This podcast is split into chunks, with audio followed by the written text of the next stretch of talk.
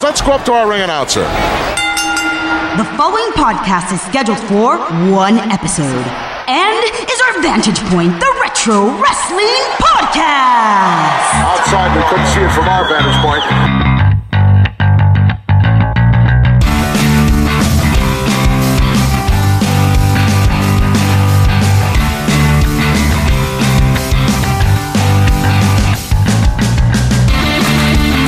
Hello, wrestling fans, and welcome back to our Vantage Point, the Retro Wrestling Podcast. Thank you so much for being with us for, believe it or not, episode number 59 here on Cyber Monday, November 27th, 2017. I am Joe Murata. This is Michael Quinn. How you doing there, Michael? Howdy doody. What's going on, man? Have a good Thanksgiving. Ah, yes. Hanging out with my uncle. Yeah, the, the turkey was good. Yeah. Your uncle was funny as usual. Always is. And uh, folks, we hope you had a good Thanksgiving as well. Perhaps even a good Black Friday if you were off from work. Maybe you hopefully didn't go out shopping because who does that? I know I was. I was home too, yeah. Yeah. But if you're back to work today, hopefully we can help you pass the time as we talk about the world, the entire world, Quinn, of retro wrestling. Isn't that right, Michael? the big world. It is a big world out there. Folks, before we get to anything, we have a few administrative things. First of all, next week, December 4th, is our season six finale already. Wow. That flew by. Six seasons. Six seasons in the in the hopper, as they say, in the can, if you will. So we're entering season seven. That's like the Yeah. season where they're like, we might cancel you. Like, Exactly.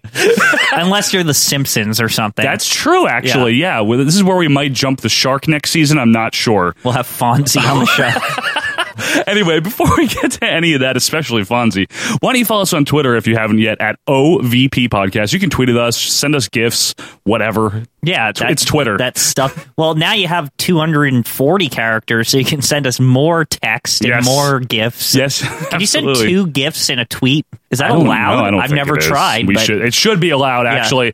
Uh, but speaking of characters, why don't you join our Facebook group if you haven't yet? There's a cast of characters there. Yes, there is. And how do they get to that, Quinn? well, you go on Facebook.web and then Dot web. over there you search for our Vantage Point Retro Wrestling Podcast. When the search comes through, right, you hit join Yes, and you're in. one of us will approve you. Yeah, we'll approve you. Whoever sees it obviously, first. But you're in. Yes. You're, you're in. Yeah. and if you're like English or something, we might be sleeping when you do it. So you might have to wait a couple hours. Good so point. if you also want to, you can email us at ovppodcast at gmail.com. That is ovppodcast at gmail.com. We do take the emails. And another thing is, we are hosted right now on SoundCloud. We are not just for listening on SoundCloud. That would be silly. You can go to any of your preferred podcatcher apps, including, of course, Quinn, Apple Podcasts. Yes, Apple Podcasts. We're over there. You can hit the subscribe button. Yep. When you hit the subscribe button, the podcast just gets in your phone or device or anything. It's science. Yeah, it's science or something, and then you'll have the podcast always. And over there, you can also leave a review. That's right. And we're going That's on this it. review contest Yeah. here. This is almost over. It's almost it. This, is is your the last week. This is your last week. Your last chance. I know Marty's in the lead right now. Marty is in the lead as of press time. Oh. Yeah. This this morning, you know, because Yeah. we're live, obviously. Right. And we would love to see those reviews. But Quinn, we're not just available there. Obviously, there is a bunch of other podcatchers and stuff like that. oh yeah, there's Google Play Music. Yes, there is. Stitcher. Yeah. Auto. Who cares? Blueberry. Yeah, and- Blueberry. Yeah, who cares? Who cares? Who cares? Anywhere where podcasts Yeah. are, At basically any place where the podcasts live. perfect. And another thing that you can do, I know we have a bunch of things, so trying to get through them here because we know you're dying for that retro wrestling content. Yes, they We- are. We have a Patreon. We do. Patreon.com Mm-hmm. slash OVP podcast. And Quinn, what kind of stuff is going on right now over there? Currently, there's a live review up. Yep. There will be another one coming December the 1st. Yep, few days. few days. We're going through 1982, March 1982, April 1982, May, like we'll be doing Yeah. it sequentially. with video. You can also see what that's all about before you uh, pay for it by uh, going over to our YouTube, and you can see the live reviews that we had done in the past, yep. in the past. Yep. And they, there's about five of them, and then you know the one after that, the sixth, is now up on the Patreon, Yep, and you can get access to these new live reviews for only a donation of $3 a month. three dollars. That's it. And we have, you know, we've said this in the past, we will never beg for your money and we will never charge you for something you're already getting for free. Right, and I just want to let the patrons know um, we're we're working on the little celebration thing. Uh, we'll be having something about that soon. Yes, very, very soon. And we apologize for the delay. And a couple of quick shout outs, friends of the show, Yes. if you will. We have the wrestling podcast about nothing. Those two clowns over there. Big clowns. Big bozos. Yeah. They host a great show, WPA and the Wrestling Podcast About Nothing. That is hosted by independent wrestling referee Mike Crockett and independent wrestling superstar, the Kingpin, Brian Melodis. They do a fun little, like, one hour, 45 minute show, just a little fun romp through wrestling. It's something to listen to. It is. And another great thing to listen to is our little brother show, That Little Rascal. Yeah, little Petey. Little Petey Winston. He hosts a terrific one man show, probably the best one man show, I would say, In the business. in the business. The best hamburger in the business. And that is Greetings from Allentown. That is available on the pro wrestling only feed of PlaceToBeNation.com and on PD's own feed. Mm-hmm. Is that it, Quinn? I think we're are we ready? We have a T-shirt. We do have a T-shirt. Yeah, we, actually. we have that. we have that if you want that. It's teespring.com slash OVP podcast. That is T E E spring.com slash OVP podcast. Great little shirt you can wear or not. yeah, You don't have to. Yeah. It's fine if you don't. whatever you want. We won't be upset. yeah, All right, so we are doing a foundational series, Quinn. We have been since uh, episode number 51. And it's a foundational series for the modern era. We've been walking everyone through the pre Hulkamania era. Yeah. And we've crept along. You know, we've gone through the territories. We've gone through the birth of ECW and the rise of them. We've gone through the golden era. We've gone through the NWA's transformation into WCW. we've even gone through the AWA of Vern's house going up for sale and losing the company. we have. And when we last left off last week, it was 1997. What a year! What a year. You know what was going on then? It was very strange, folks. WCW, World Championship Wrestling, Ted Turner's World Championship Wrestling, was on top of the wrestling world. Yes, it was. That's like very topsy turvy. Yeah. considering where things were at the beginning here in the narrative, if you will. Exactly, because Vince McMahon had been the one to kind of revolutionize the business in the early to mid 80s with the whole Hulkamania thing and the way he merchandised things and the way he monetized things and the way he did syndication and went national. Yeah, no shit. It seemed like he had pretty soundly defeated any opponents that he would ever have ever again. But as the 80s became the 90s and the mid 90s came to a close and we were getting into the late 90s, 97, WCW now had Hulk Hogan, the NWO, and all these compelling characters and storylines. yeah, cruiserweights. Yes. and just just a lot of characters, a lot of programming. Oh, yeah. Um, Thunder was on its way. Yeah, That would come in But, I mean, January you still of had 98. Saturday night, Absolutely. and Pro and Nitro, of course. and the exciting two hour live Monday Nitro Yeah. every week. Professional Wrestling's number one program is on the air and live. Welcome to WCW Monday Nitro. the NWO angle was headlined basically by this on again, off again build of Hulk Hogan, the champion and the top villain, versus Sting, who hadn't wrestled since September of 96. Now, this was carried out on and off, you know, periodically throughout 97. Yes. And they were building towards a big match. But not only that, it had the mainstream appeal. Guys like Dennis Rodman. Yeah. And Carl Malone, like just various characters A lot from of- other mainstream sports. yeah, a lot of people got involved along the way. You know, with the whole NWO angle in general, They said, come drive the NWO car. I said, I'm there, baby. everyone knew what the NWO was. Your mom knew what the NWO was. Your Absolutely. dad knew what the NWO. There was NWO shirts in like regular stores. to the, yeah, and they were so popular to the point where the NWO, whether they were supposed to be heels or not, they were the biggest draw WCW had in 96, 97. Probably the biggest draw in all of wrestling in At general. that point, Yeah. yes. Now, in the WWF's land, o- up there in Stamford, or New York, as they say in the business, Quinn, Yeah. they had been quietly, and I mean quietly, fighting back after a very boring and uninspiring 1996. And when I say that, I'm talking about guys like The Goon. From the hockey rink to the World Wrestling Federation. The Goon, ladies and gentlemen. T.L. Hopper, because a lot of people is talking about, well, what kind of plumber? What kind of what? How hard's their job? Yeah. your favorite Quinn, Alex the Pug Porto, Oh, the pug. thrilling. Just thrilling television over here. Savio Vega, you know. He wasn't all that bad, but, yeah, he, he why would stunk. you watch though. that? You know, Yeah. and then of course, you know, world uh, title contender, the British Bulldog. Which, sorry, Davey, no business there, pal. Yeah, I mean, it, it's the bulldog. Come on, he's like an upper mid carder at best. At best.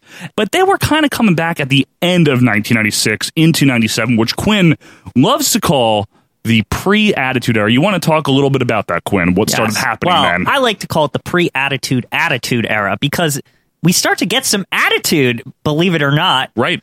There's a really shitty Raw the week before the Pillman got a gun incident. Yeah.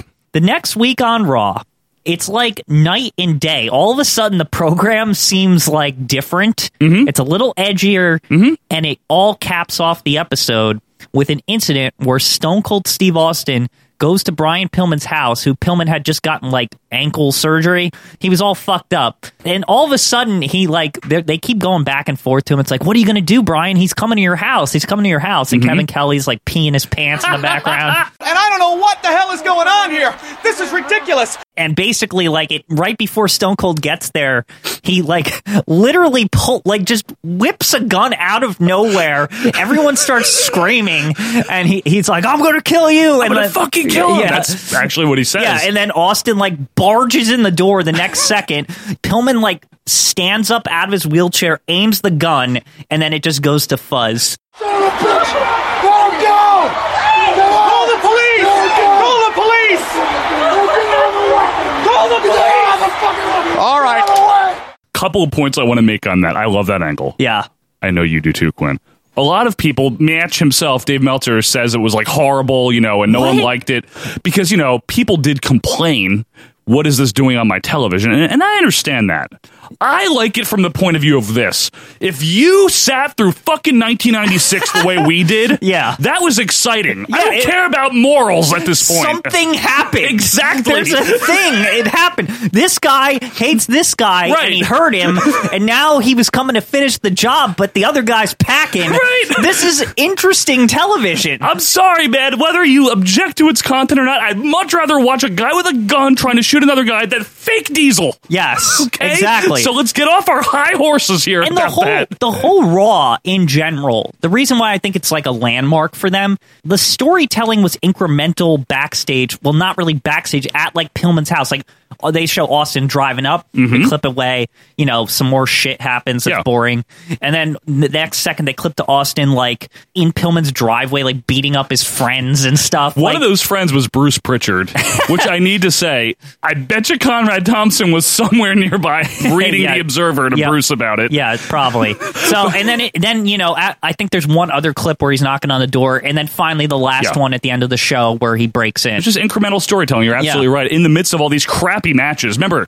that's the one thing to remember. Everything around that really sucks. Still, Yeah, that oh, was just the it was first starting to turn, but sign yeah. exactly. But here's a couple other quick things because obviously we could be here all day talking about this subject. We love late '96 into '97. Yeah. a few other things that happened that really did help the product heat up is in the midst of this Austin Pillman thing. This is November Yeah. of '96.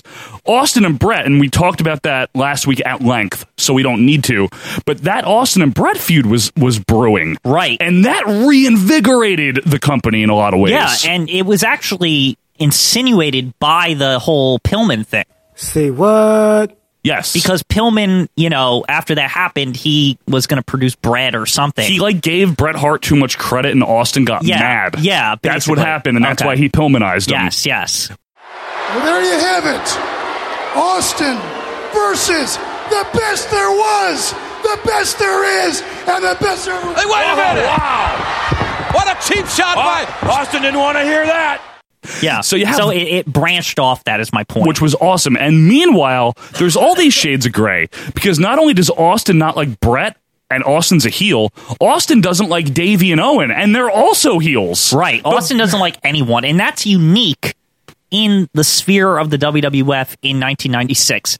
You have to remember this year started off where it was still, you know, baby faces versus heels. Razor Ramon was there, for As- example. as Vince you know? McMahon s- once famously said, "Good guys versus bad guys." Exactly.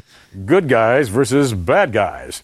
It was very wrestly in the beginning of the year. It was still very traditional and cut and dried. Right. Now, I am sure that the NWO was a huge influence on the WWF turning into this direction in late 96, as was ECW. Right. On both companies.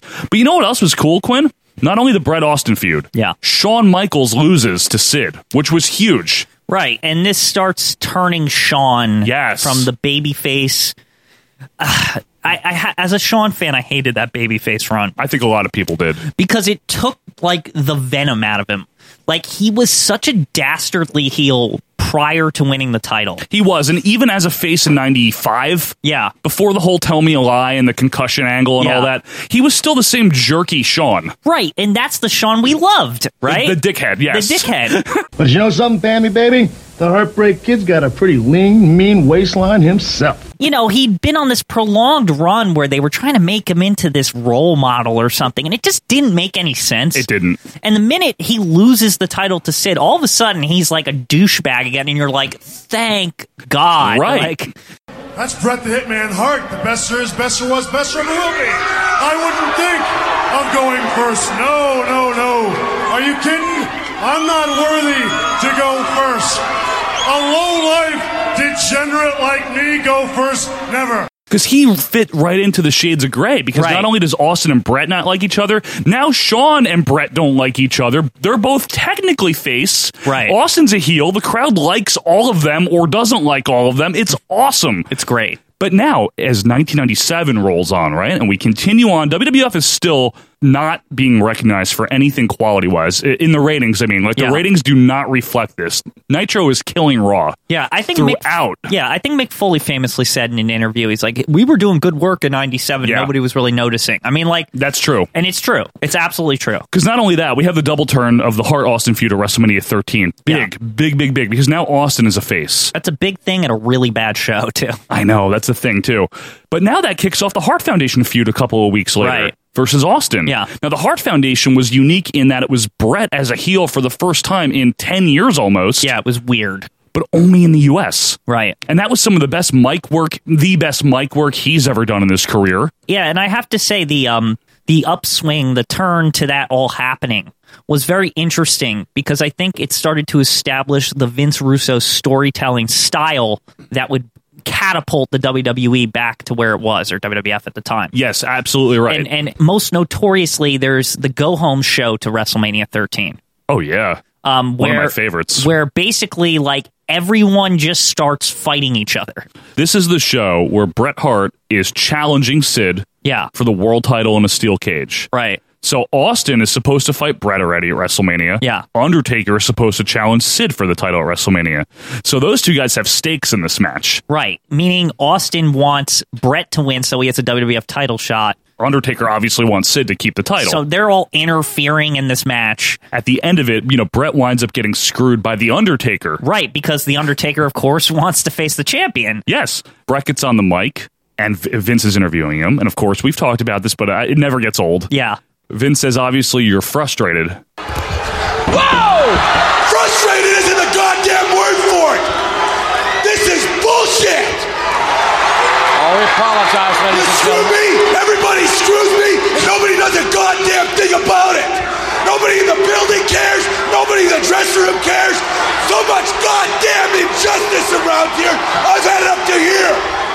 I just So and then- good. and that proceeds into the your stones are so cold. Austin Right. starts getting on the He's like, you're a loser. yeah, you ruined it. Like, yeah, basically. like, it- and then it- the Undertaker and Sid, of course. yeah, and then Sid just rolls on out, and he's like, "I don't give a shit," Yeah. basically, and like all it, it, it, it- everything just falls apart. Everyone's fighting each other, and then Sean starts like dancing like his way down, dickly. and he's supposed to be hurt or Yeah, something. So asswipe. yeah, so What like an asshole. and like Vince McMahon's like, "Hey, "No, he's gonna get hurt." There's even like there's even chaos with the backstage people because then like Pat Patterson gets punched in the face, and I like, just had Hall of Famer Pat Right. Patterson.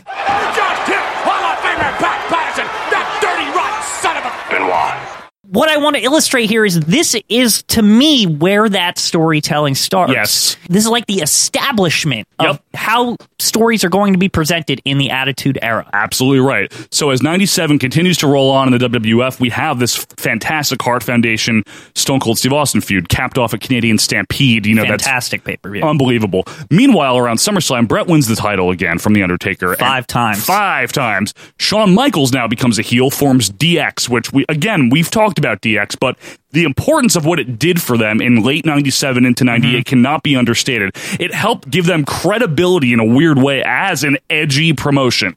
That's Madison Square Garden. That's May 19th, Madison Square Garden. What's this you, Sean? And that that's that's Razor. And, and Big Daddy Cool Diesel. But who's that? Who? That's you, Triple H. Wait a minute. Hang! What is this? You were a bad guy. I was a good guy. You were a good guy. Brilliant. You were- What are you doing in the? di- That's. Wait a minute. DX to me was always a different animal than say uh, the NWO. I agree. Where the NWO was takeover kind of it was like we're going to be the new authority, right? Right. Like and blah blah blah. The DX was about disruption, Yes. you know, and and just being dicks just to like screw with authority. They didn't want authority. They Yeah. were just messing with authority. Yeah, they didn't want to take over the company. They just Yeah. wanted to upset the company, you Right. know, upset the apple cart. Cuz they were just tired of this boring old crap. And that's kind of blurring the lines too Yeah. between kayfabe and real life. Honestly, Right. Sean and Triple H and China, you know, really did a lot of groundbreaking things in their own way. Yeah, even the Rick Rude stuff was fun. I Just loved having him Rude, there yeah. as kind of like the muscle. Yep. Like if they got in trouble, like Rick Rude's just in the background. Yep. And a few other things that happened around late 97 is the formation of the New Age Outlaws, a new kind of like DX junior team at the time. Yeah. Another two guys that had no right being in the position they were at. To me, that they're one of the best success stories of this era because Absolutely. they started. You know, this was rockabilly and uh, you know hard on the go. Blah, Yeah, blah, Road blah. Dog. Yeah, The roadie. the roadie. It was the, the roadie, and they stunk so- by themselves, and like honky tonk man's involved, and all this nonsense. And then they just decide we're going to be a tag team now. Right. I remember their first match;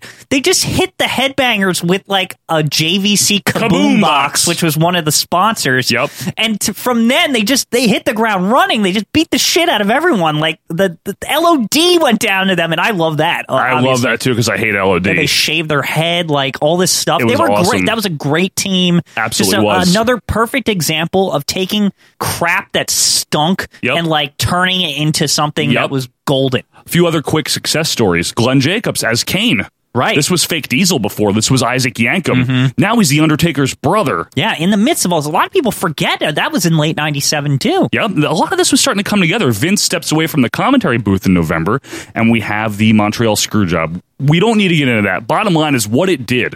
It got Bret Hart out of the company, which he was heading out anyway. Yeah. It solidified Vince McMahon as a heel. Right. So now, as 1997 becomes 1998, Vince McMahon now is one of the biggest heels in the company. He hasn't quite feuded with Austin yet. It's Yeah. brewing. Yeah. We also have another new heel, The Rock. The Rock came in in 96, I believe, and he was this big smiley baby face Yep. and, and no one gave a shit. Yep. You knew they were going to just push him just because he was related to like Peter Rocky Maivia, Johnson yeah. and all this. And remember when The Rock's mom was the booker? Yeah.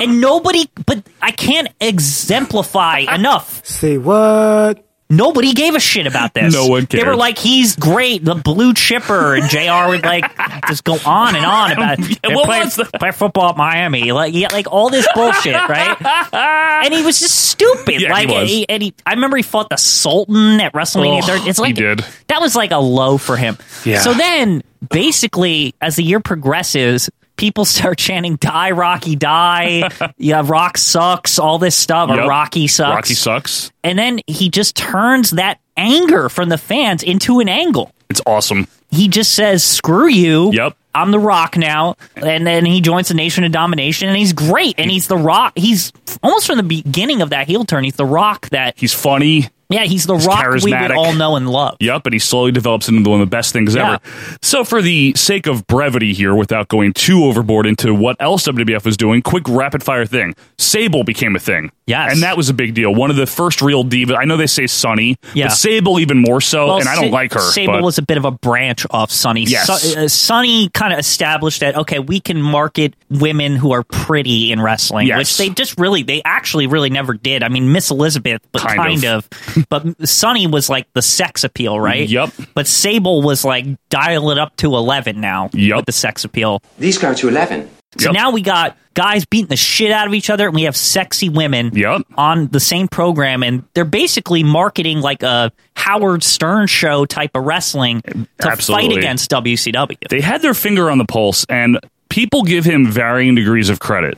I don't think he should get all of it, but I don't think he should get zero of it, and that would be Vince Russo. yes, this was a lot of this was driven by Russo. Russo Yes. looked around, he saw South Park, s- like he saw, like I said, the Howard Stern show. Yeah. He, he saw all these television shows. He saw MTV. Yeah. And, and, and he, and he said, the show needs to be like this. It needs to be like culture. Right. It needs to be what popular culture is to be mainstream. Yep. And so whatever he whoever he worked with and and whatever ideas he had, whatever worked worked because after WrestleMania 14 where Mike Tyson had been involved. Mike Tyson. Yeah. Okay. Austin's now the champion and he's feuding with Vince McMahon and that is what finally turns the tide for the WWF in the ratings war. Yes, and and that was a great uh, capper. Austin winning the title Yes. at fourteen, Huge. To the the slow build we had with Austin, kind of the lead of all of this. The Yes. the ant, the ultimate anti-authority character. Yes. the guy who you could break his neck and he didn't give a shit. He's going to come beat up more people. Yes. like you know, and, and he went out throughout the whole year, just a slow build to this. Nobody doubted it anymore. It Right. was just Austin should be the champion. And he finally did. And his first big feud is with Vince McMahon himself. And what that did was ridiculous because that really captivated people's attention. It turned the tide finally. I mean, it was a, a back and forth in the ratings war throughout Yeah. 1998. Now, real quick before we wrap up on the WCW side of things, throughout 1997 and 1998, the NWO angle went on the entire year in 97. WCW botched Starcade in a lot of people's eyes because the Yes. main event did not deliver. It- Okay. it- really a botched ending, I think. Yes. Um, And the soured a lot of what could have been great. I mean, if, if It it, really was could have done the been. way it was supposed to be, It would have been it would have worked. beautiful. Because, like I said in that episode about the NWO, Yes. if Nick Patrick had just done the fast count the way it was supposed to be It done, would have been then a it would different have made story. complete sense because they were doing that the whole time. a lot of yeah there were a few things that they just did wrong however they remain highly competitive with wwf Yes. throughout 98 with chris jericho Right. with when we've talked about him with their tv title division was awesome Yes. with the cruiserweights with the wolf pack really kept Yeah, people's attention Splitting the NWO off was a good way to extend it. Exactly. The NWO was getting a little stale. Okay, let's make them two factions and Yup. they'll war. And people love that. Yup. People love faction warfare in any wrestling promotion. Yep. So while WWF might have finally taken the baton a little bit further as 1998 rolled on throughout the summer and towards the end of the year, WCW had one counter that kept them neck and neck, back and forth with WWF. And his name was Goldberg, and we will talk about him next week because next week we talk about how these two companies that were neck and neck as 1998 rolled on. How did we go from one of them still being in business and one of them is no longer with us. Back after this. If you want me to whip his damn ass with one arm, give me a hell yeah. Well, I think it's unanimous in this arena. Oh, yeah, I think With they these wanted to, fans. but can he? You think Vince McMahon can beat Stone Cold Steve Austin's ass with one arm tied behind his back? Give me a hell yeah! Hey.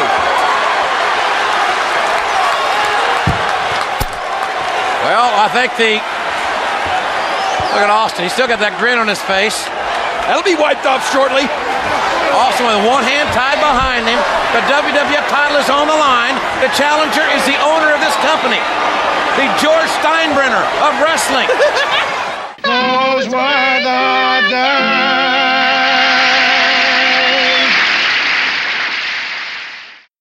Hi, this is Jameson. Remember me? yeah, me neither. You're listening to Our Vantage Point Retro Wrestling Podcast. It's the best.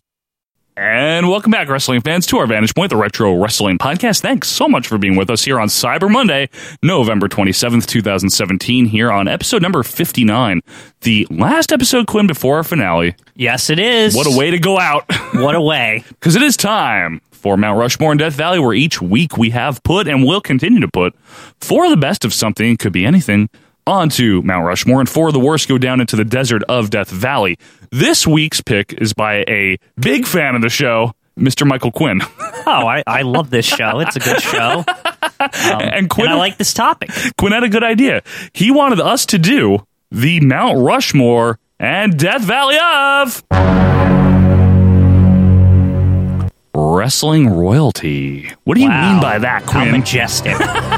so, in the times of wrestling, Yeah, the lands and times of the wrestling. lands and times of wrestling, uh, sometimes there would be a king. Remember King? You remember king? Yeah. Sometimes there'd be princes. Sometimes There'd be royalty. Yes, let's there say. would. There'd be squires. there'd be lords. there have been. Yeah. And I wanted to make a Mount Rushmore Death Valley of wrestling royalty. You know, I'm totally fine with that. That's the thing. Yes, and like I said with all these listings, I'm I'm actually going to count lords, squires, kings, queens, Princes. princes. Okay, I'm totally f- Earl. earls. Yes, any of Absolutely. that nonsense that can go into this. Fine with me. So you had the pick. I have the shtick. Is that correct? I guess. What's your shtick? Jerry Lawler. The yes, king. Jerry the King Has to be Lawler. number one in my opinion. I mean, how do you every not? king the WWF ever made, like I just always felt like it was a ripoff of- of Jerry the King before Yeah. they got even got him. Now, was he the first king in wrestling? Do you know? I I don't- don't, I wouldn't think probably so, right? not, but He he's was the early. guy who Mid 70s. yeah, he's the guy who like the king can be a main eventer, like the king of wrestling. Right. Like it's awesome. It is, and and I don't know, f- folks, and if you do, let us know. I also want to mention, let us know your Mount Rushmore and Death Valley of this when the show oh, is this, over. this one's going to be really This interesting. will be a I fun think. one, Yeah. because we're not going to think of everything. Yeah. obviously, King of the Ring winners would count. Right. I would say though, Quinn, you know how they had those one-off King of the Ring tournaments? Yeah. those shouldn't count unless the guy lived the gimmick. Like Right. someone we'll get to. I don't Yeah. want to say him yet. Okay. But we're on Jerry Lawler. I don't know if he was the first king because it's not like a hugely original concept if you think about No. it. But he was the first prominent one, right? Yes, yes. Or else we would know. Yeah, We would I- know who it was if it was someone more. He's known as one of the best workers ever. Made Yeah. Memphis. I mean, he's just known. He, he could. He was one of the best baby faces ever. He's one of the best heels ever. He was just good at everything he did. And not for match quality, like no, match, you know, but I but, mean, he could rile a psychology. crowd up. Yes, ring psychology on exactly. either side, like you said, face or heel. The Right. King Jerry Lawler knew how to, and his best work was way before WWF. Oh folks. yeah, I- way. If you're if you're thinking of the sad shell that is the king Yeah. that is currently employed by the WWE, that's not the king we're talking about here. no, no, no. You know how the Von Erichs were to Dallas. Yes, he was that to Memphis. Right. being loved. yes, Like the fact that he ran for mayor, he came in third place. yeah. If you want a safe, clean community with good schools and people that care about one another, remember me, Jerry Lawler for mayor. Despite not being a politician, Right. It was just That people type of- love the king in Memphis, and and that's a credit to his career. Absolutely. And he parlayed that gimmick into the rest of his career, whether he went to AWA, he was Mm-hmm. the king. When he went to WWF, he was the king. He was always the king. He's still the king. He had mainstream success with the Andy Kaufman thing. He was on David Letterman. I mean, Did you want to hurt him? Well, yeah. I thought I had to hurt him. That's another thing that he doesn't get enough credit for He's- his part in that I, angle. I can't say enough about the king. I think it's an easy, easy induction. Okay. He is the king of wrestling when I think of wrestling royalty. well said, Quinn. For number one, Jerry, the King Lawler. Well, that's uh, number one there, Jerry the King Lawler. What do you got, Michael? Well, one that I always liked was uh, the Macho King, Randy Savage. Yeah, I do love the Macho King. You are guilty not only of humiliating the Macho King in the Kingdom of the Madness, but you are triple guilty of gloating over here. Explain the difference. Like, explain what happened to him in kayfabe from when he won that. Yeah. you know, because he beat Duggan for it in Yes. '89. What changed about what he had been doing? So prior to this, he had had you know Miss Elizabeth, and he was the macho man. He was he was kind of a jerk to his girlfriend. He was a jerk to everyone, and you know he went through a face turn, and you know it was just this consummate wrestler guy, right? Yep. and he was just awesome, right? And everyone loved him. But then after he loses to Hogan at the end of his face run, Mm-hmm. he keeps going on and on about how he's the best and Yeah. it was a fluke and blah blah blah. Right. He gets the sensational Sherry. Awesome pairing. Yes, and and that's like his evil version of Miss Elizabeth. He dumps Miss Elizabeth, right? Mhm. Yeah. And then after that, he takes part in facing Hacksaw Jim Duggan, who had just recently won the crown from Haku, and he kicks his ass and wins, right? Yes, he He does. just beats him. It's awesome. I think on like Saturday Night's Main Event or something. I right? can't remember superstars or something like that. Yeah. Yeah, the next couple weeks there's a coronation. It's so good. Where all the heels in like 89 WWF are like in the ring I now remove my mortar board and place it near my heart, and thus proclaim you Macho King Randy Savage. The Macho King. the genius reads like a poem uh, and all this bullshit. He does. You're right. And and Bobby the Brains there like kissing his ass, like basically every heel you can think of. And now he's the Macho King, and he really lives up this gimmick, Joe. He does. You're right. He just acts like everyone's a peon and he's the king. And Sensational Sherry is just with, with all of it. I mean, she's appearing on other like WWF programming as Yeah. the queen, and like they're they're just they keep pushing this king and queen thing, and that they're better than everyone, and they fight Dusty Rhodes, the Common At- at Man, WrestleMania 6, I yep. mean, like it's awesome, and I just to me that that is one of the best wrestling royalty gimmicks I've ever seen. I think you're right, and I think that not only was Savage fucking hilarious as the Macho King, Yeah. Sherry might also qualify as a contender here, Right. as Queen On her Sherry own, yeah. on, on her own. She was awesome too. Um, I love Savage. I cannot deny that. Now, do you? What about Harley Racesaw? Harley Racesaw? King Harley Race was he won the King of the Ring house show tournament in Massachusetts in July of 1986, and then played up the King gimmick throughout the rest of his WWF career into Mhm. '89. Believe it or not, what do you think of King Harley Race? What do I think of it? Yeah, sucked. Why is that? he looked like an idiot. Like it just they it was like, oh, this guy was the NWA champion. We got nothing for him. Let's just make him the king. Fuck him. And he Like, was- it was stupid. Like and he would always like get embarrassed and he looked like a loser. I don't know why they did this. Yeah, I know. I just like him. I I, I know it's not going to make Rushmore. I understand. Lost the, the crown, the kingdom to to Haku. Haku. Well, he didn't lose it to him. He vacated because Hogan Whatever. injured him. Like, I know. I know. I know. That's how much people gave a shit about the crown at that point. okay. It took the Macho Man to like make it good again. Tell you what, Macho Man was a good king. Yeah. That's a tough one to knock up. But Sherry, too. uh, sensational queen. When you talk about the best, you're talking about the Macho King. Better than the best. That's what I said. Tell them. Better than the best. She's probably the best queen. Sister Queen. Sister Queen. She's better than Charmel. sensational. Charmel was good. Charmel is the closest thing we ever got to like a good queen. She was very good, but Sherry's got to be the best queen, right?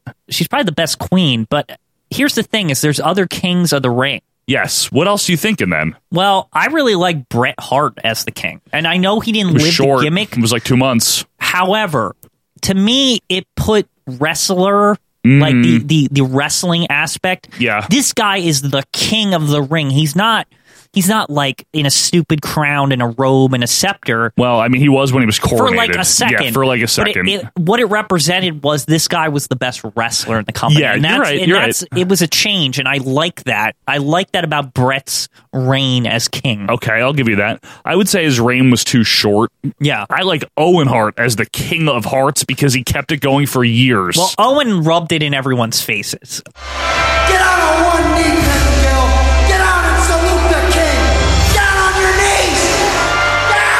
on your knees. To him, it wasn't about being the king of the WWF or the king of wrestling. It was about being the king of hearts. Specifically, he That's was true. the best heart. He and that- was. that, and that's and That was that's his gimmick. That was more important to him. Uh huh. His character. I'm the king of hearts. Yeah, exactly. Yeah. But he was also the king of the ring, and he was a damn good king of the ring. Yes. Like he deserved it. He worked his ass off that tournament. He tried to. He basically paralleled Brett. Yeah. Three good matches. Yep, Not one, as- two, three, kid. Yup. uh, That was his crowning achievement.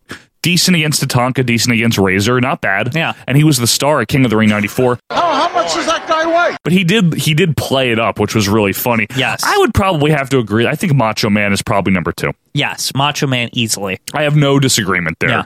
And Sherry is still at the forefront of my mind, believe yeah, it or not, I'll, as a I'll contender. have to keep Sherry in mind there. yeah. But okay, for number two, because he did it for two full years also. Yeah, he kept Macho it going. King.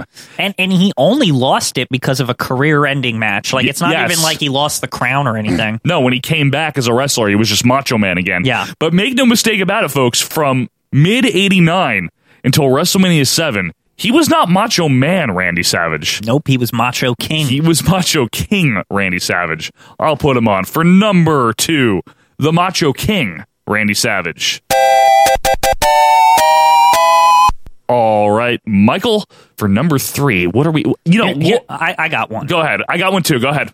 This is one I love only Yep. because of his disgust for being the king of the ring. Uh, who's that? Stone Cold Steve Austin. Yeah, you know what? That's fun. That's an interesting Fun. one because the guy just wanted again it's the wrestling aspect because to me a king doesn't necessarily have to be oh i'm the royal king Sure. guy it, it could be i'm the best in this company and austin's was about that after he mercilessly beats up jake, he comes he cuts the one of the best promos of all time austin 316 yep Austin 316 says I just whipped your ass. damn, it's like the, his kingship like established him as a force I know to be reckoned with. And he looks like such a badass when he's coronated too. You're right. Like it's so good. It's true. I was going to say though, in terms of royalty, Lord Steven Regal. Aha. Yes. I'm rather upset, Mr. Oakland. My Christmas is ruined. Being the fine sportsman and gentleman that I am, when I am beaten, I accept defeat graciously. I do not, what is your, your term, whine and whinge about it. I mean, if you really want to play up the snob thing. Oh my god. Oh man. Lord Steven Regal, folks, who we barely get to talk about here because he just never comes up into Yeah. what we're talking about. WCW like 93, 94 through through 97, 98. I love that guy. Yeah, he is really a Underrated. stellar wrestler, a stellar character. Awesome. He he took that whole lordship thing and he just rammed it down your throat. He came with a ridiculous jacket on every week. He even had a squire in David Taylor and an earl of in of Eaton, Yeah, in Robert Bobby Eaton, Bobby Eaton. Earl of Eaton. That The was Earl of really funny. Eaton. He had, like, cronies. Like it was awesome. He also had Sir William Dundee earlier on Oh, too. yes, Bill yes. Dundee from Yeah. USWA.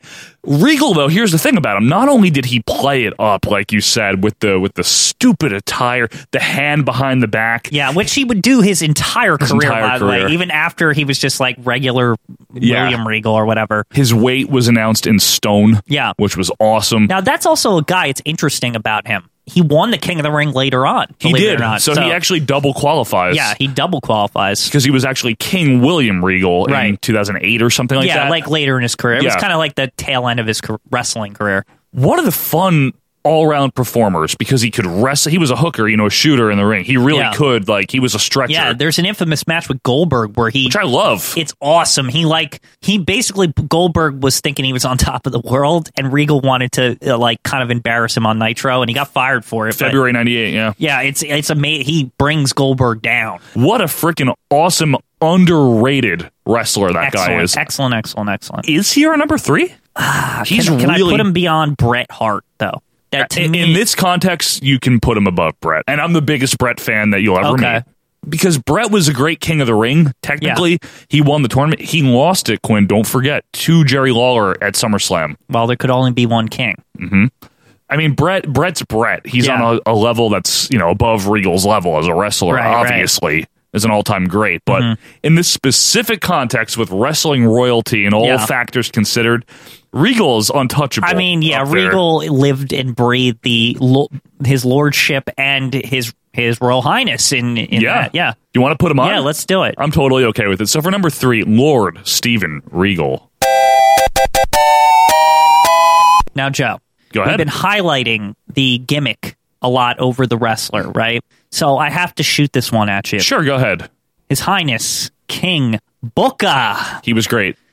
On this most festive occasion, your king has prepared the following statements. First, I'd like to thank my dear queen for standing by my side with grace and beauty.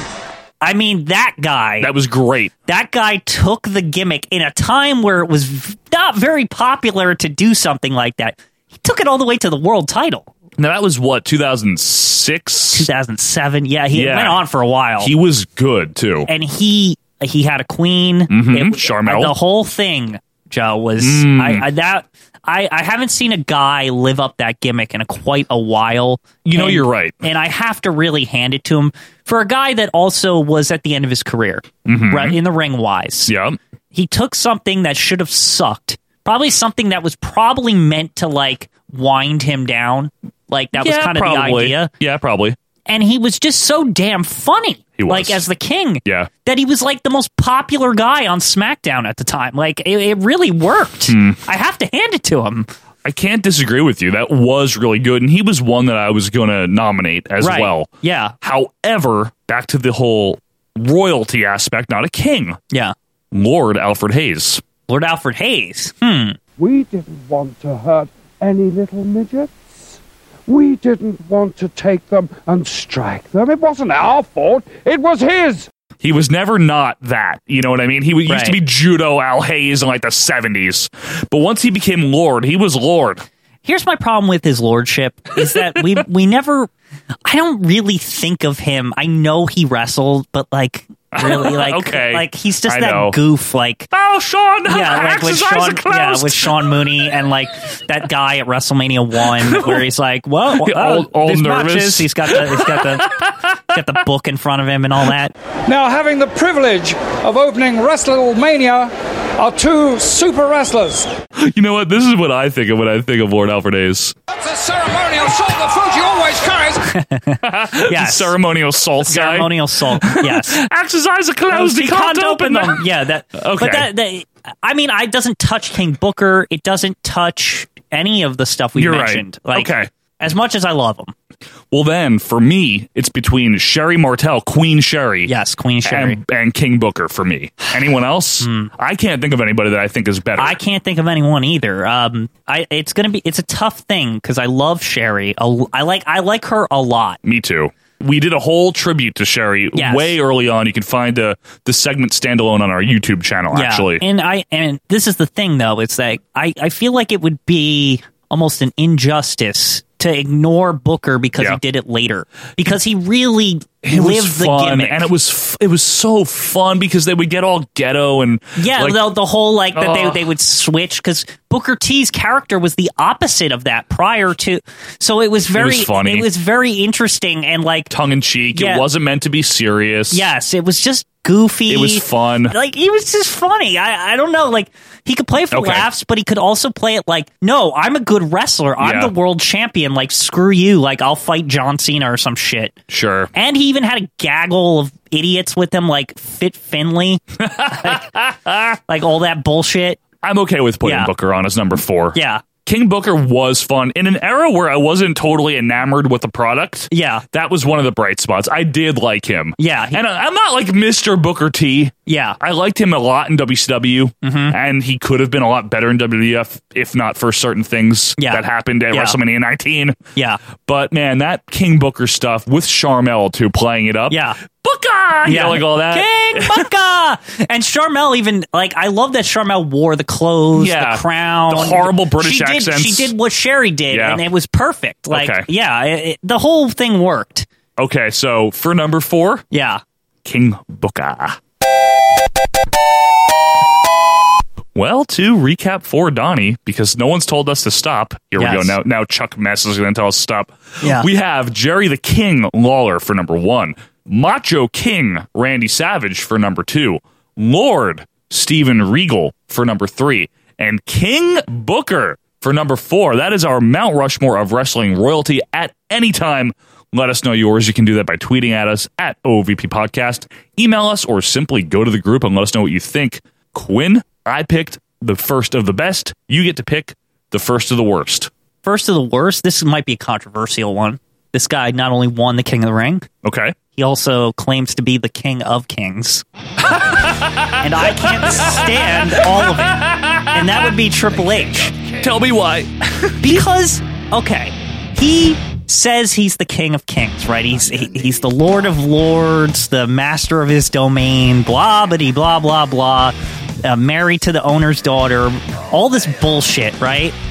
But no one in their right mind would consider Triple H the king of kings if it came down to like in the entirety of all wrestling because that's like what he says. like he truly thinks in his brain that he is the man and that's and there's no equal to him. Wow. And it's bullshit, Joe. like it, it's annoying. It's hard to disagree with you. Now, I do like, for the record, Triple H as a wrestler. I have no problem with this wrestling. However, He's great. king of kings, He's Joe. not. What they have done, and you said it, I think, uh, when we were talking about feuds, They tried to make him like Ric Flair for a period of time. Yeah, and that didn't Or work. like Harley and, Race. and now he's the king. He won the King of the Ring, also. Yeah, Like, I so know. he is a double He did. qualifier. He won in '97. But he comes out every WrestleMania still with like this skull crown and like a throne and like handmaids and all this horse shit. Yeah, and it's handmaids. It's crap. Like, remember when he had like the Terminator, but he still had the crown. it's ridiculous. Why is he the king? He's the king of nothing. he never was ever considered like the lord and master of wrestling. Ever. Is he worse than King Mabel? I I know. I know, good pickings, I- right? I, know. I know this might sound like ridiculous, but Mm-hmm. I would only say that he's worse because of like you can tell he believes this shit. Like, I mean, do you really think he he Paul Levesque believes it, or he the character Triple H believes it? Both. I think you really do. Huh? I don't. I think he does truly think in his mind sometimes that he's the best wrestler to ever exist. You really think so? Outside of Ric Flair, I don't think. Do you do you really think he does, or do you think that that's just how he's portrayed? I think he does only because he's just had so many people yes men around him for so long at this point. I, I just I That's what can't- happens when you marry the owner's daughter, yeah. Right. Right. And so many people tell him that he's the best ever. You think he he's drink he's drank his own Kool Aid? Uh, he's a little humble. He is. That's the but- thing. He is. However, I just think He's that- a good guy. I th- he's a good guy. and really I, I do. don't have a problem with him, the person. I just, I think he does truly think his wrestling abilities grant him the title of King of Kings. I think that he lives that gimmick a little bit. Maybe you might be right. I think Mabel's worse though, Quinn. No, Mabel's like horrible. I mean, you're That was the disappointment Yeah, the, the the thing with factor. Mabel, the, the it's the disappointment factor that's so great with Triple H, which is something that seems to follow Triple H a lot in these Mount, Mount Yeah. Rushmore and Death Valleys. It's this He's not as good as he it's says he is. Yeah, it's it's just like a Jeff Jarrett thing. He's not as good as he says he is. Yeah, and and the thing is, is Jeff Jarrett is a lot worse than Triple H, obviously. Right. But the way that whether Triple H is doing it himself or not, who cares, right? The way it is portrayed Mm-hmm. by whomever, Vince, Stephanie, Triple H himself, is that Triple H is on a level with guys like Flair. Dory Funk Jr., Stone Cold, Jack Briscoe, The yeah, Rock. like everyone, yeah, Hulk Hogan, Mick Foley's better than him. I'm not kidding. Like overall, probably. Yes. I- I mean, not as a technical wrestler, but i- in And that's a lot the of man that that made him. Bret Hart and Shawn Michaels are better than Triple H. Right. They And I get- are. I- we're going in a bit of a rant. I know, sorry, but- sorry. But it does matter here because his King of Kings title is predicated on that. And that's why I have to say he's like the worst. I wasn't thinking him at all, to be honest with you. Okay. But I'm not saying that you're wrong. Yeah. I'm I, I'm not. Okay. Then But let's- is he the worst? He's not the worst Okay. king. I mean Okay. Mabel is like the worst king. I would have to say Mabel, and here's why, folks. During a year where something else would have been better, and by something else I mean anything else would have been better. Shawn Michaels. Undertaker, Yeah. Razor Ramon. Well, And I- Razor was injured. I anything. could never see the Undertaker being the king, but I maybe Razor Ramon because he always has gold on. that would have worked. Look at this, led by Mom. There he is. King Mabel. What Mabel? Like Yeah. why? Why? Why did that have to be the thing? And then he was like all fat about it. It was terrible. But you know what? Yeah. He's maybe the worst, but there's a couple of other worsts, like Billy Gunn. Oh, I'll put him on right now. Tell me why. Well, and well, I'll can do- we, can yes, we let's- can. But first of all, let's get Mabel in because I do think I He's don't. I- worse? this is this is kind of like I think it's insulting to Billy Gunn Uh. to to call him. Mabel's a better wrestler than Billy Gunn. I think don't- so. I don't It's think a so. toss-up, I- I- maybe. I don't think maybe so. It's a Not at toss-up. all. Uh, Mabel was a big fat disappointment. Yeah, he was he's- on a mission to make wrestling shitty for the second He half of sucked. '95. Just enough. He's in. He's All in. right, for number one, Mabel. Die, die, die. It's damn right. Okay, Okay, Mabel's so- on. So now on to Billy Gunn. He was never going to be anything other than a semi decent tag wrestler. Yes. Ever. Although when he won the King of the Ring, there was a little bit of hope. We thought maybe. I didn't, even as a 13 year old. Now, f- background real quick, in case you're not as familiar Billy Gunn won the King of the Ring tournament in 1999. Now, Billy Gunn, we had mentioned earlier in our first segment, had made his name finally, like an actual name for himself, as one half of the New Age Outlaws with the Road Dog. Road Dog is the actual very good wrestler and actual charismatic person. Yeah, he's a. I, in I, the thought- I team. always thought he was a great worker, great, great all- worker, great all around. great talker. Yeah. Billy Gunn was about as good as Jeff Jarrett. Right, maybe worse than Jeff Jarrett. It seems I've had an allergic reaction to this herbal ass treatment. Yeah, Billy Gunn is a bad king. King. what about Duggan? King Duggan, folks. I'll say this about Duggan. I think uh, f- at the time, I think fans liked it because it was the idea of like Duggan's like the big slob, but it was like funny to them that like he would be the king. So I think he lived up to what he was. I, I don't know how else to put it. It was ironically funny in a Yeah. way. Okay. Yeah, Okay. It, it, it was it, it was meant to do a thing, and it did it, and it passed it to Macho Man. Like that's really all it was. Fair enough. He was a transitional king. Yeah, he was. The same could be said about Haku. Haku was okay because he was it was the he was boring because he didn't talk for himself. Yeah, and that I think is one of the qualities. Like Heenan did all his talking for him, right? Whereas Savage talked, you know, all these other guys talked. Mm-hmm. Race could talk. I'll put Billy Gunn on because what the reason he won the King of the Ring in '99, which Yeah. is a horrible year by the Yeah. way, and we'll talk about that next week, was to try to get him, you know, into a singles push. It was to propel him. That that was exactly what it was. It was a vehicle. And he had this, yeah, it was. And this vehicle crashed at SummerSlam 99 because he fought The Rock in the second to last match. The Rock lowered himself to fight the one. Yeah, the Mr. Ass at this period of time, Yeah. King Ass, which he was. He lives up to that name. That was Ass. that that should say it enough. You want to you want to formally you can do the induction. His Royal Highness King Ass. His Royal Heiny. Die, die, die. okay, so we've got Mabel and the Ass Man in there. What about this one? Yeah. Ken Shamrock. Yeah, that was stupid. Yeah. Now, here's the reason why. Because if if Triple H winning in '97 was like, okay, fine, he won the King of the Ring. Yeah, because he was supposed to win it The when year Austin before, won yeah. it. That was like the That's funny. The the, the givesies backsies King of the Ring. It was. Yeah. Shamrock winning in 98 was like, why do we still have the King of the Ring tournament? it was like, the honestly, like, Yeah. Gunn won it the next year. To say it's grueling or something. The best part of Shamrock winning, this is the highlight of Shamrock's tenure as king, his reign, I guess you Yeah. would say. And I don't know if anyone remembers this. It was either the night after or like a couple of weeks after King of the Ring on Raw. Mabel came back. Oh yes, to fight him. he was like all There was mad. like it was a bunch of kings, like previous kings. Yes, and Mabel was in his Yeah, Triple H fought him too the same night. You're right. Mabel was in his King Mabel gear. Right. Which was weird. He wasn't Viscera yet. That was later. Earlier tonight, it's King Mabel attacking Ken Shamrock from nowhere. He came back for one appearance as Mabel and fought Ken Shamrock, which was so freaking weird. It was really bizarre. That's the best thing that Shamrock did as King, though, so I don't know if that really qualifies as good. Here's a weird one, too. Remember this one? Edge. King Edge the Awesome. That Now, that was 01 when literally no one gave a shit. Yeah. Like the invasion is going on, and meanwhile we have King of the Ring. Like, who cares? Yeah. Literally, I absolutely mean it. Who cares? Who cares? Exactly. Thank you, Gorilla. Uh huh. Wait, does that count though? Because I mean, I wouldn't say he was like the worst King of the Ring or anything. He just it was in a time where the King of the Ring didn't matter. I know. No, you're right. You're right. So like, I don't know what the qualifier is there. What about? Well, that's a little too new. But remember when they went from Bad News Barrett to King Oh Barrett? my God! Remember when they ruined Barrett?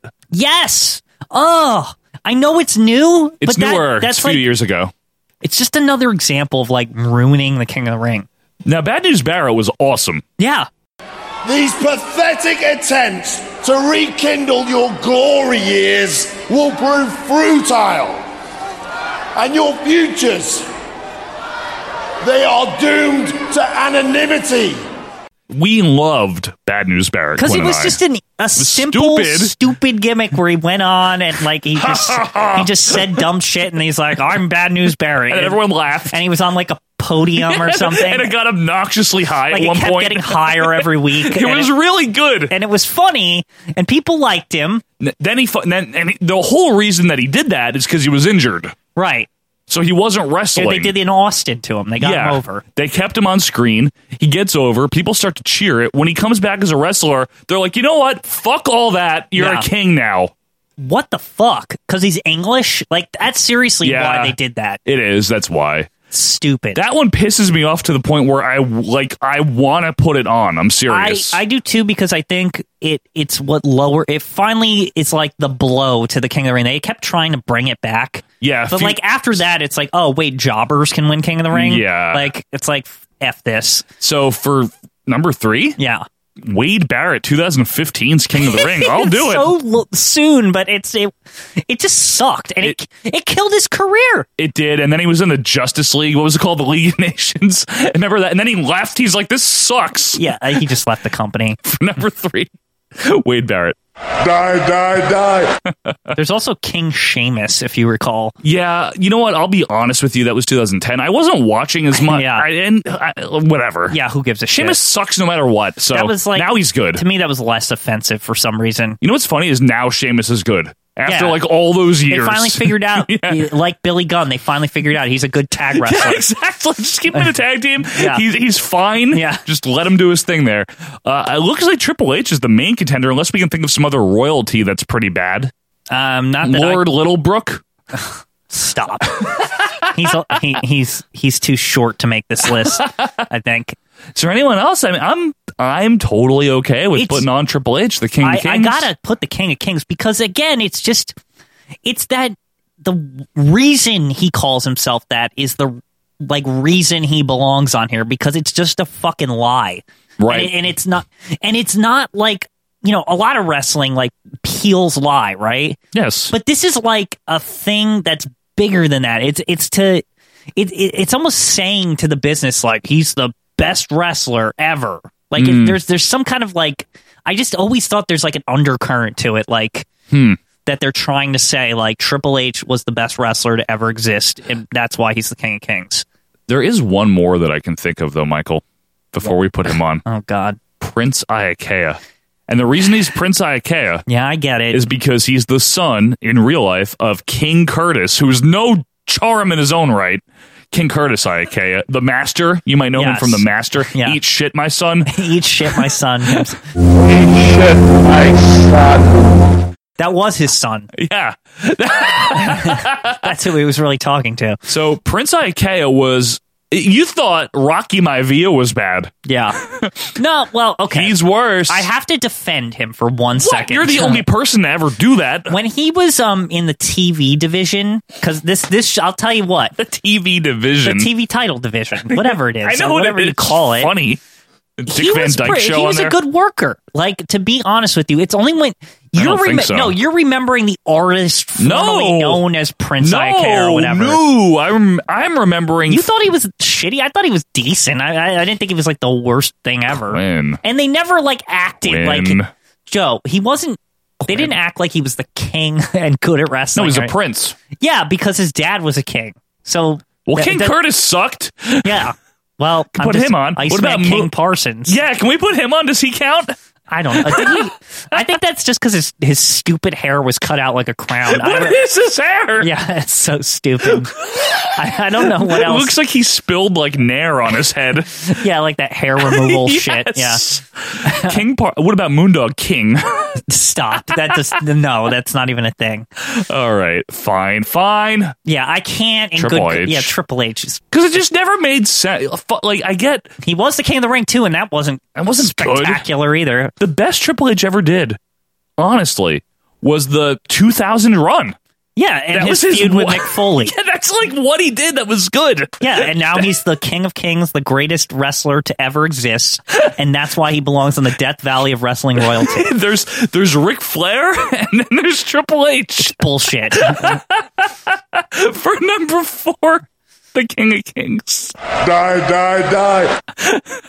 It's fine, Quinn. I'm fine with it. Yeah. So our Death Valley is King Mabel, which no argument there, I think, from anybody. Yeah, King Ass, his royal highness. Wade Barrett, which that's just disappointing because Yeah. he was he's talented. Yeah, it's bullshit. and Triple H. And that is our Death Valley of Wrestling Royalty, folks. Continue to send your suggestions to our suggestion box. You can find that on ovppodcast.com.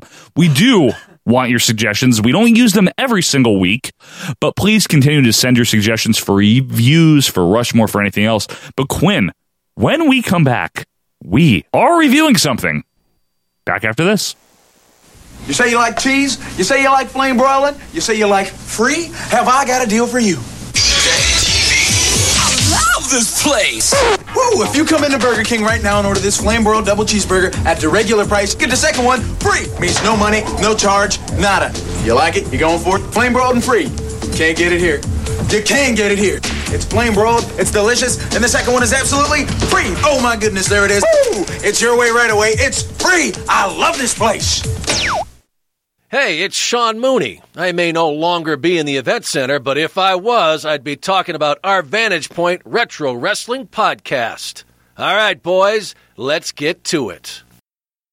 And welcome back, wrestling fans, to our Vantage Point, the Retro Wrestling Podcast. Uh, we thank you for being with us here for episode number 59. Quinn, we have watched a lot of wrestling. Yes, we have. This was not good. we just put it that way. This, Flat out saying it might. Uh, I hate that I have to keep saying this, but I this know. might be the worst thing I've ever seen.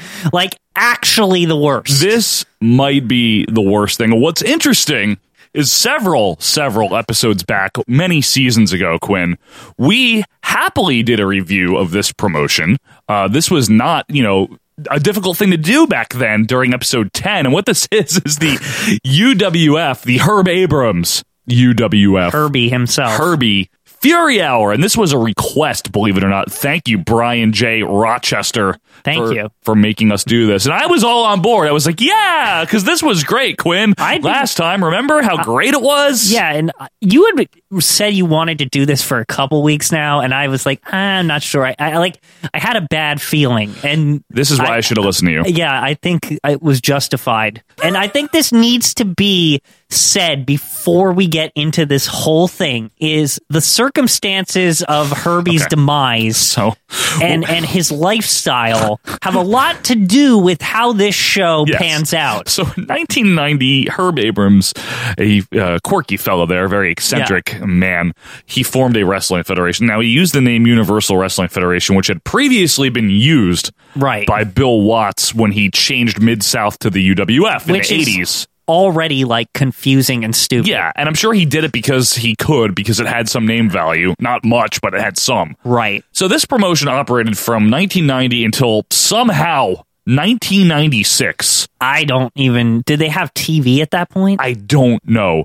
But in the summer, in June, I believe, of 1996, Herbie, who, like we said, very eccentric fellow, he was found um, with cocaine all over himself and I believe Vaseline, naked, swinging a baseball bat. he then had a heart attack after he was arrested. right.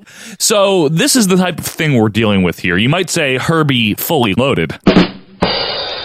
Just knowing that Yeah. w- should help you understand The- the type of thing here. the- what we're about to explore here. Let's put it that way. Now, way back when we reviewed episode number ten of the UWF Fury Hour, we um we were okay with it. Yeah, we encountered a more professional Herb Abrams, a more professional production. Yeah. Uh, wrestling matches. I would say actual wrestling. Yes. crowds that were at least like they were probably drunken because I think it was in a casino. Yeah. but at least they were into it. Camera angles that made sense. Right. you know, normal stuff you would expect from a wrestling promotion. No, not this. First of all, we get this really old school intro, like the song, the clips. You got guys like Dr. Death and Nikita Koloff in right it. in like black and white like fading in and out but not all the way faded in like you can barely make out transparent yeah it's really weird and uh, we get like a fake vince mcmahon yelling the UWF Fury Hour. It's what real. the universe is watching or something i don't know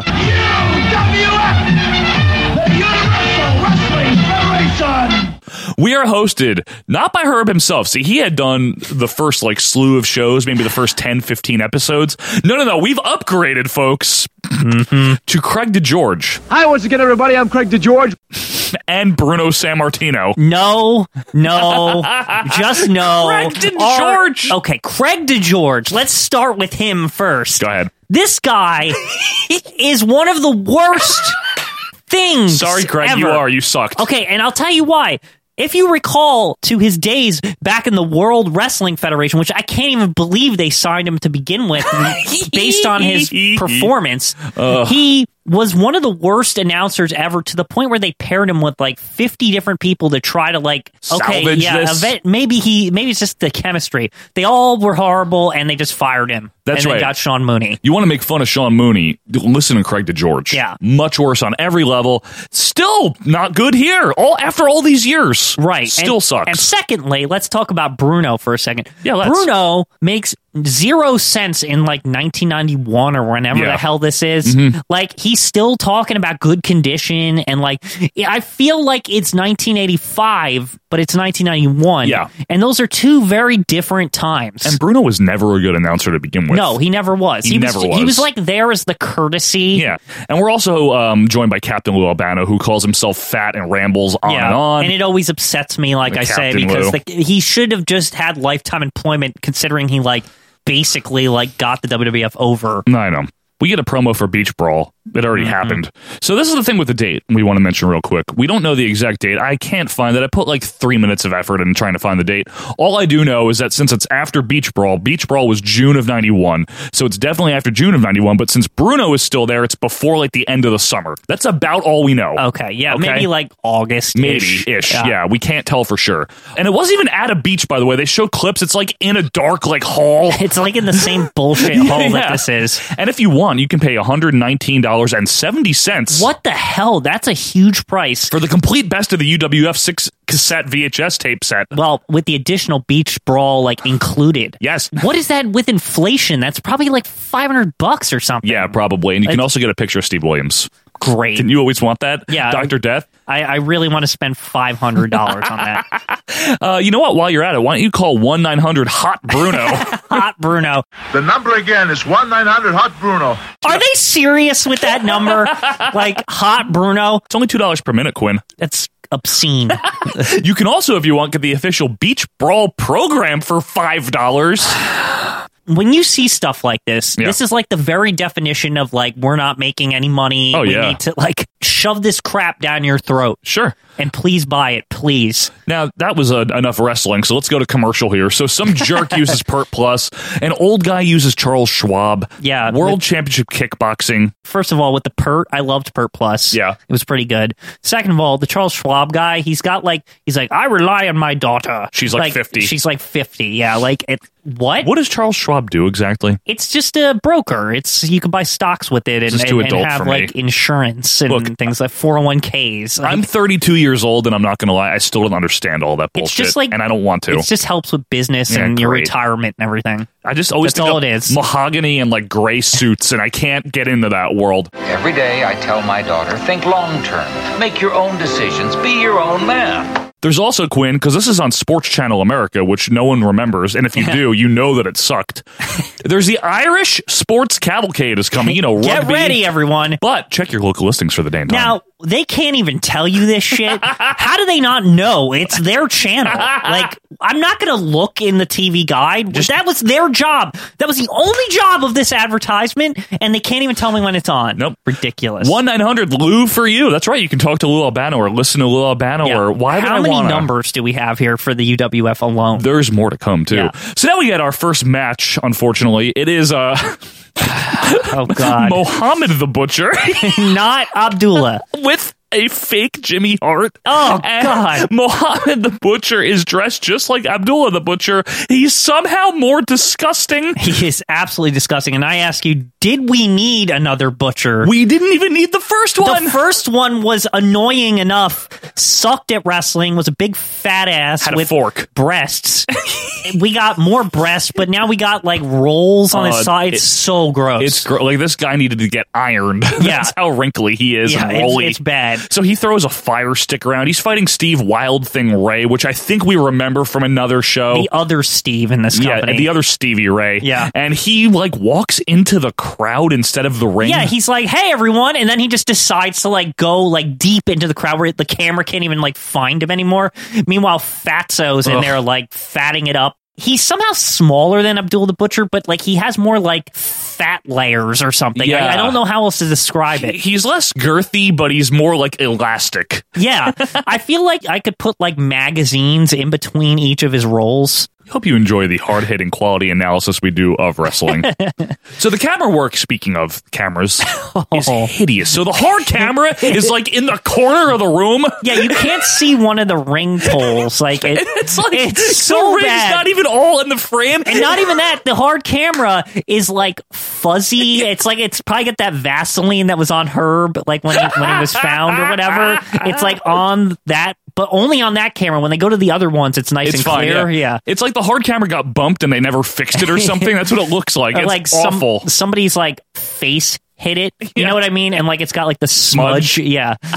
so you said to me a very good question. How could Bruno watch this and think it's like better than the WWF? He's ridiculous because he's putting this over like it's actual quality anything.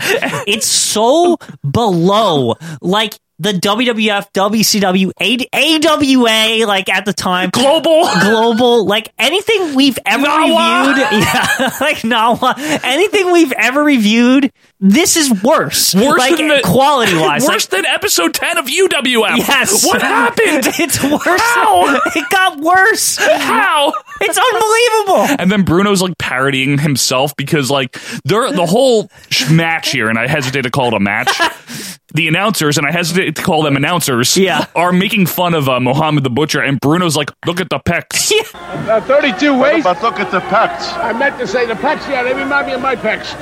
Like they are they cannot control them. This is the most unprofessional. They're not calling the match. They're No. just making jokes They're, like, about giggling. Yeah, they're like like they're just making fun of how like the rolls like I said that could like probably like fold magazines inside them and like they're just it's so gross really bad. but it's really kind of funny too to hear Bruno Yeah, be Bruno's this not being serious. Yeah, is is actually quite impressive. I've never heard him like this. That's rare for him. but And that shows you how shitty this is. Well, because the match, literally, folks, they're just wandering around the ring, like slapping each other. It's one of those where nothing is going on. Literally nothing. Alberto has a good line. He's like, the last time he drop kicked someone, he broke his ankles, which is kind of funny. yeah, that was pretty funny. Nothing about this is good, though. And, and because we needed a rest hold from all the action here, the butcher here goes into a Vulcan nerve pinch. Yeah, the, the, the mark of all fat wrestlers. Bruno references Jack LaLanne. Yeah, what? He's not even in He the had a early juicer. 90s. He had a juicer, Corey. No, but he had the juicer, but that was like in the 50s. In the early 90s, the only remnant of the Jack LaLanne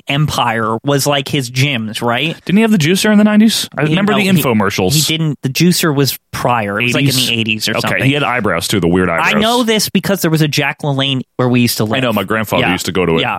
So, yeah, That's my real. mom used to go I'm to not it making too. fun of it. So my point is, is that was literally all that was left of Jack Lane. He was probably like 92 in 1991. Did he? When did he die? In the 90s? I think he died. He was Or like over 2000s. 100 years old when he died. He Because did I mean, live a long time. It was his claim to fame. He better die after 100 years old because he claimed how healthy he was. That's true.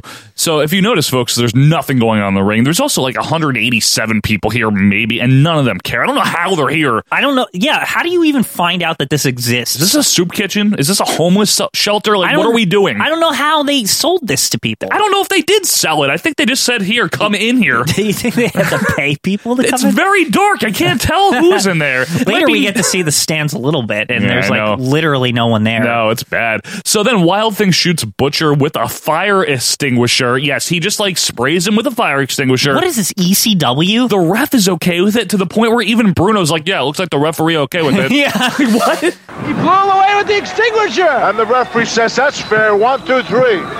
While he yes, the referee was looking the other way when he used it. The By cloud the, of cloud was so sulfur big, or whatever By it the is. ref, the ref turns around and he's just like, "I guess this is okay." Like, it's like I don't know where this cloud came from. Where the fuck do you think? There's only one thing that makes a cloud like that. It's a fucking fire extinguisher. By the way, Craig keeps calling him Abdullah the Butcher. Why is a lot of smoke in this match? Oh yeah. Abdullah the Butcher. I have to give Craig a pass here. I don't because come on, man, it's the same freaking thing. Like It is. It, it- can we just like just call a spade a spade here? I guess so. So Wild Thing throws fake Jimmy Hart onto the Butcher as we hard cut away to an advertisement for the UWF Rumble at the Mount St. Michael's Academy in the Yes. Bronx. Yes. you get to see such great matches like Steve Williams versus Steve Ray. Mhm. What about an appearance by S.D. Jones? Who cared about S.D. Jones in 1991? How is he still wrestling? He was around a Uh. sucked in 1982. And he's and he's here. He's not an attraction. What is he going to put his stupid coat on with all the like like the markers or road signs on? You remember that that dumbass coat he used to wear? He's a mailman. Whatever. That was his gimmick. That's why he was delivering things. As the Special deli- special delivery. I hate it. Let's go to a commercial where a guy is digging a hole to make a stadium so he can see more sports. Can't find the sports. What is this, Mike Francesa? He'll get you the sports any way that he can. He'll get you the sports any way that he can. Like this guy is literally looking for the sports. He's like, if I build an arena get in my more sports. backyard, the sports will come. But you know what the actual answer is, Quinn? It's to get the sporting news. Oh, so we can read about S- Scott Keith and all that, right? yeah. Yeah. So a guy in a phone booth now needs to switch back to AT&T. So does some fuzzy-haired girl and various other people. That's right. Switch back to AT&T, you assholes. The phone wars of the early 90s. If you know, AT&T was forced to split all its baby bells up into like regular companies that were not, you know, loyal to AT&T like MCI and all that bullshit, right? If you know anything about that. So, AT&T is fighting back the competition by saying like, "Oh, they'll fuck your bill up." It's like, the yeah. billionaire Ted skits. Yeah, and- but no, but it's like really dire, serious. And there's like three of the same style ads in a row. They like locked up this three minute slot or yeah, whatever it's it is. bad. Yeah. They're very desperate. They're like, no, call now and switch back. We'll switch you back for free. That's it. You don't Just have to come deal back, with that please. crappy phone service. Like you know where you belong, and it's AT and T. It's very, very bizarre how Yeah. like adamant they are Yeah. about it. If you miss dealing with AT&T, it's easier than ever to come back. Just call 1-800-582-5100 right now and we'll switch you back for free. So anyway, we have Sonny West versus Brian Blair, Ugh. who still has his B attire. Nobody gives a flying fuck about B. Brian Blair, nor do they give a jumping fuck about Jim Bronzell. So why would I want to watch them separately? Well, apparently they still were. This is the funny thing. A tag team here called Masked Confusion, even though Brian Blair is clearly not wearing a mask. Wait, masked confusion? That's Or what not- they were called. Oh, I thought they were mass confusion. That's a better name. No, Yeah. no, no. Masked. Like M A S K E D. don't have the masks. Correct, but their previous WWF gimmick when they did have the mask. Right. Remember that? In Yes, I like 88? remember it. It was really stupid. And that was called the Mask Confusion. Why they should have just always been the Killer Bees? Like that's a cool name. They were a fun tag team. I, I never Both of understood those the- things you said are questionable, but No, but they were they were okay. I, I- that's fair. West here, Sonny West looks like Louis Anderson. oh, he- Ah, what family a feud. doughboy. I know he really is. Yeah. So Bruno, of course, just to further the parody that we do, he's like, ah, he's not as well conditioned as Brian Blair. But I don't think he's quite, he looks quite as well conditioned as B. Brian Blair. Always back to the condition, but no Vince. Uh, Not a good condition, Craig or Lou. Oh, whoever. because I'm Yeah. leaving. They exchange hammerlocks because you know this ma- the wrestling aspect of this They really want a matters match. here. Yeah, yeah. Brian with a big clothesline and then a body slam, then a big suplex as the ref like falls down. Yes. So he suplexes him right, but he's clearly like not going for a pin. The ref decides, I'm going down for the pin. Like he just like jumps down and like falls on his ass. Way too Like, dramatically. Yeah, and like they just don't even go for the cover. And then you know what's weird here is Bruno. Actually, I'm not surprised. Bruno's somehow carrying the commentary. 1900 Hot Bruno. You know, I I have to explain that Hot Bruno what that means. That's their way of the compliment to say that Bruno, with in other words, hot news. He's well, like, trying, somebody has to yeah. because Craig is so bad. And Lou is useless. I like Yeah. Lou Albano in general as a manager, a heel manager. He should He's- not be here. He's useless here. He's just They should rambling. have just had Herb again. I liked Herb as an Yeah. announcer. I don't care that Meltzer and the Observer voted Herb worst announcer for 1990. I least get he it. cared. I get. Yeah, he cared. He was the Vince McMahon of this little I think fledgling Craig promotion. DeGeorge is worse He's horrible. than Herb. Running clothesline by Blair. Then a yucky looking sleeper by Brian Blair gets the win. It's awful. awful. Like the the sleeper victory and Bruno going on and on. about- Oh, the arteries, the arteries. Just shut up. And then, like, and then Blair massages West here, and then punches him. Does he have to wake him up? And then they're like walking around. Like, there's too much focus on the post match antics of the sleeper. It's because they had nothing. They Yeah, had you're right. nothing. There was no wrestling on this show, which you'll find out later. Yes, exactly. Yeah, we it's- hard cut away This is the second of the hard cuts. because you got to go to that Bronx show at the St. Michael's Academy. That Yeah, rumble you there, have it's gonna to. be awesome. Uh, buy a '66 Mustang, one to This is- twenty-four scale. a ludicrous, a absolutely ludicrous advertisement for and it's long a 1 to 24 scale 66 mustang the car that did it all and all this crap it shows like a stupid goon like looks like putting it fake rick moranis yeah it's like a like a rick moranis jr like putting the car together he's like "Eh, look at my car and and like they show I kid you not. They showed every single individual part to this car, Unassembled, yes. with all the time they had. Yes. like, it was insane. The doors open and close when the steering wheel works. It's got a spare tire in the trunk. Why would you need that? I don't know. Do you want to know how much it costs? It costs twenty nine fifty for three months. That's how they worded it. Ninety dollars plus then. plus shipping and handling on each individual payment. Yeah, why? Why? What are you shipping the money? What the hell? I also know this though. No fucking CODs. yeah, n- Don't even never. dare. Don't, Don't you try. ever dare? Don't even try. Don't even. Also, nobody cares about hockey. yeah, a bunch of hockey stuff. Nobody cares. Ask the wrestlers. That's right. Sheila Hall wants to know if Brian Blair will ever wrestle Dr. Death and what does he think of him? You ever wrestle Steve Dr. Death Williams, and what do you think of his wrestling tactics? Who cares? He's a great wrestler, but he uses eye gouges. But yeah, he'd wrestle him. He, he's good. They're both good. And he, he would be- be able to keep up with Dr. Death. then we get another weird hard cut, The like you hardest said. of cuts, The hardest of cuts.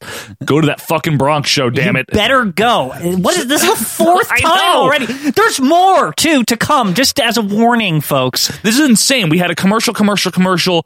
Ask the wrestlers. You know what? No, Bronx show. Yep. What the hell's going on here? So Captain Lou is randomly now just in the middle of this the ring. whole segment, and, John. he- and he's like, "Here "Ah, we go." Let's hear it for Bruno and Craig DeGeorge. And everyone's like, yeah, it's like, no, let's hear it. Let's hear it for Bruno and Greg DeGeorge. Hey! Come on, one more time. Hey! So he brings out the very fat Mr. Ed, as he keeps calling him, but it's really Mr. Red. Right, He- Mr. Red. Does it matter? No. So Herbie now wanders in too. What the fuck are we watching? I don't know. This is this is one of the weirdest segments I've ever seen. This is where we see the rows and rows of the empty seats, like rows of empty seats. I think there's Tons, like people tons. in the first and second row, and that's it. Yeah, e- everything else, y- yellow chairs as Yes. far as the eye can see. It's awful. Now you said to me, Quinn, that Mister Red here looks like a fat Bobby Eaton. yeah, he's fat eaten. maybe like Bobby Eating. By the way, why is he called Mr. Red? The only red thing about him is his bow tie. That's a good question, actually. Yeah. I'm not sure. So basically, this segment here in the ring is Captain Lou and Mr. Red arguing about who owns the captain's corner because apparently Captain Lou has a contract that runs out on March 7th, 1992. Yeah. Now, Bobby Eaton here, he says that his income has quadrupled. Because he purchased this show, what, his right? income of a dollar? Right, right, Like, right. what, how, how much money does this guy think this segment produces? The whole premise is confusing because basically Mr. Red is is affirming that he bought Captain's Corner, Herbie, who owns the promotion, like on screen. Right. He owns it. He's like, No, you didn't. Captain Lou Albano has a contract till 1992. Here's the thing. like what? Yeah, Herbie says no, you didn't. Here's the thing. The only money I can deduce that Red would ever make here is from the sponsors, right? Yeah. But the sponsors are Herb selling his Bronx show and Beach Blast programs and T-shirts Hot and Bruno. whole shit like yeah, and Hot Bruno line. So like that's the only money you could ever make off this, and it's it's just like cyclical anyway because they're all part of the same promotion. this is something because they argue and argue about this back and forth. Herb says irrevocably, which is not a word. Is- Yeah. Irrevocably. And then you said to me, this is where Quinn says, This is the worst show I've ever seen. It's when I said that, the worst stuff didn't even happen. Yeah, yet. and this- we're we're already past the threshold of worst thing. this real, and I'm going to agree with Quinn. Out of every single thing, and I do mean this, folks, we've been doing a review since episode number 11. Mm-hmm. This was the worst thing we have ever reviewed. And here comes some more of why. Yes. So Herbie pushes Mr. Red here. And then Captain Lou beats him up. And then we suddenly fade. Not, yes. a glitch in the tape. Not a hard cut. Not a hard cut. Not YouTube messing up. And this is on YouTube Yeah. if you want to look for it. Someone in the truck, someone in the control room, an editor, a director, someone decided this is a good time to fade to a match in progress. Yes, with no warning. With no warning, where Super Ninja is fighting someone. All right, Mr. Red working on the neck of uh, Pongo. Uh, what is the referee doing? He's concerned with Super Ninja. So who super ninja? They didn't even tell us about this. And Mr. Red is at ringside distracting the ref. But the thing is, they faded from Red getting his ass handed Yes. to him, and it, the way the fade is done, it's like Red teleports to beating up some Outside the jobber ring, yeah. from outside the ring. It's really, really weird. So we see that for about a minute, and then we jump cut. Now Mr. Ed is in the ring. And he's not even looking, and the bongo's taking a beating. Check them out to see if they're worthy to keep the WWF. And then we get another cut. And now Herbie's announcing. This guy is hurt. No, this guy is hurt. Oh, sure. Whoa, look at he just slapped the referee in the face. What is going on here? this is like the last scene in Goodfellas where Henry Hill has to do like the the sauce and everything like Yeah. that, and he's also doing the cocaine and the girl and the connection and the Pittsburgh. I told my brother to keep an eye on the stove. All day long, the poor guy's been watching helicopters and tomato sauce. Don't let Karen touch the sauce. You see, I had to drive over to Sandy's place, mix the stuff once, and then get back to the gravy. This could only have been edited by somebody on cocaine. Yeah. There's no other explanation. And it just goes to show that now at like 45 or whatever the hell episodes we're at, Herb has gone from, you know, semi professional, Yeah, it was okay. eccentric owner of a company to like off the rails, like batshit crazy Yeah. cocaine fiend. Absolutely. Who's in charge of a wrestling show. That's the perfect description, Quinn. Yeah. That's what we're looking at here. In the meantime, in the ring, Super Ninja punches the ref, who takes an awful bump, and then Herb uh, on commentary randomly Yeah. says that he's sickened by this. So he goes to the ring, he suspends Mr. Red, and then Mr. Red attacks him. Then the ref keeps getting beat up. Then a guy in a yellow jacket named Lenny Douche Lenny Douche gets involved. Lenny Douche from the UWF holding him back. We had to rewind that because we did not think that that could possibly be real. But it is a guy in a yellow coat named Lenny Douche. Lenny Douche from the UWF holding him back. So Lenny Douche. Herb starts grappling with Mr. Red all the way to the outside, like Herb's like winning. Herb is winning the fight. What? And then what? we hard cut to the Fury Hour title card while some announcer under it is like, "Whoa, Nelly!" Yeah, literally, uh, he's not making. Joe is not exaggerating. He literally goes like, "Whoa, Nelly! Look at this action. We'll be right back." Whoa, Nelly, stay with us. I thought like this was go- gonna say something like this was too violent. Yeah, right, right. No, it just says like, "Whoa, Nelly, stick with us." like what? Subscribe to Road and Track Magazine, and if you want to meet new friends, call the Singles Connection. It's five dollars for the first minute Yeah, but you can meet uh, Sandy, whatever she with is. the cowardly lion hair. yeah, with the big big '80s hair. and then we get a Nightmare on Elm Street, Freddy's Dead trailer. Yeah, The final nightmare. I'm not sure which one. I feel like that was the one where Jason maybe was at the end, but somebody's probably going to correct me. You might be right because I know that was teased like a decade before they even did it. I'll tell you this, Quinn. If there was ever anything to make the Nightmare on Elm Street franchise, especially the 1990s version, feel like a professional outfit, it was watching UWF. Oh yeah, this ad fit right in because yeah, Nightmare on Elm Street is higher production quality, and it, it's pretty bad itself. Yeah, than it is. This show by But, a long oh shot. my gosh! Also, you can call the Sports Channel hotline. I don't know why you'd want to. What do they what do More, you do? you need more sports. What- like why? What They should have told the guy who was digging the arena thing Yeah, to call that The- also? yeah, because he got the sporting news, he got to read about Scott Keith, but Yeah. he needs more fucking sports. He needs all so the call that sports. hotline. That's right. Now we just cut to Herbie interviewing Mr. Red with Lil Bano This this is insane. Oh. on the So- Love Connection set. Yes, apparently, that's what I was just going to say. The set is, I swear, it's the It's love similar, connection. yeah. Like it, it looks exactly the same. But this is what's weird. So first of all, Mr. Red is with Super Ninja. Super Ninja's his bodyguard. Fine. Right, He's but standing he's behind him comically the whole with time. a sword. with a sword. Well, he's a ninja. That's good. The sight, It's good. the sight of red in So a good. chair counting money. It's r- With amazing. sunglasses on and a red bow tie. Yes. And a tux. Yes. Mm-hmm. With sneakers. yes. And a ninja with a sword. Yeah. Is insane. I know. It's wrestling. It's like a cocaine fever dream. It's amazing. It's so in, bad. in a like whitish room on top of that. it's like bizarre. Yeah. Because after this whole brawl, right, and the whoa Nelly and all this, now they're all like civil with each other and they're interview. So it's clearly out of sequence, Yeah. which they comment on. But so again, we have the same damn argument about Yes. who owns Captain's Corner. Which we just had to deal with for like five minutes. Right. But get this, we're about to deal with it for much longer. Oh my god!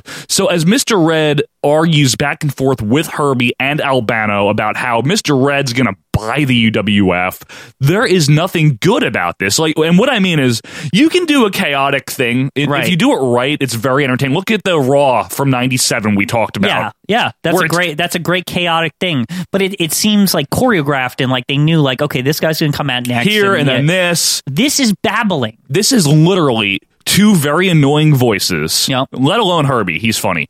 But Lou Albano's loud annoying voice, Mr. Red, and Mr. Red's loud annoying voice just yelling shit back and forth. There's It's- no painful. It, it's just like they said, you guys disagree, say stuff. I got the brain of a easy. Got his brain in a picture and they fly backwards. Look at him. You're disgusting. Look at the BB eyes.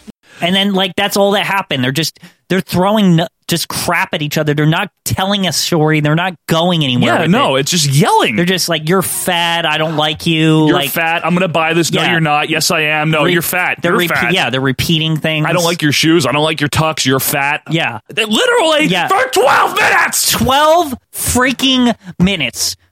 Inexcusable, Joe. Absolutely inexcusable.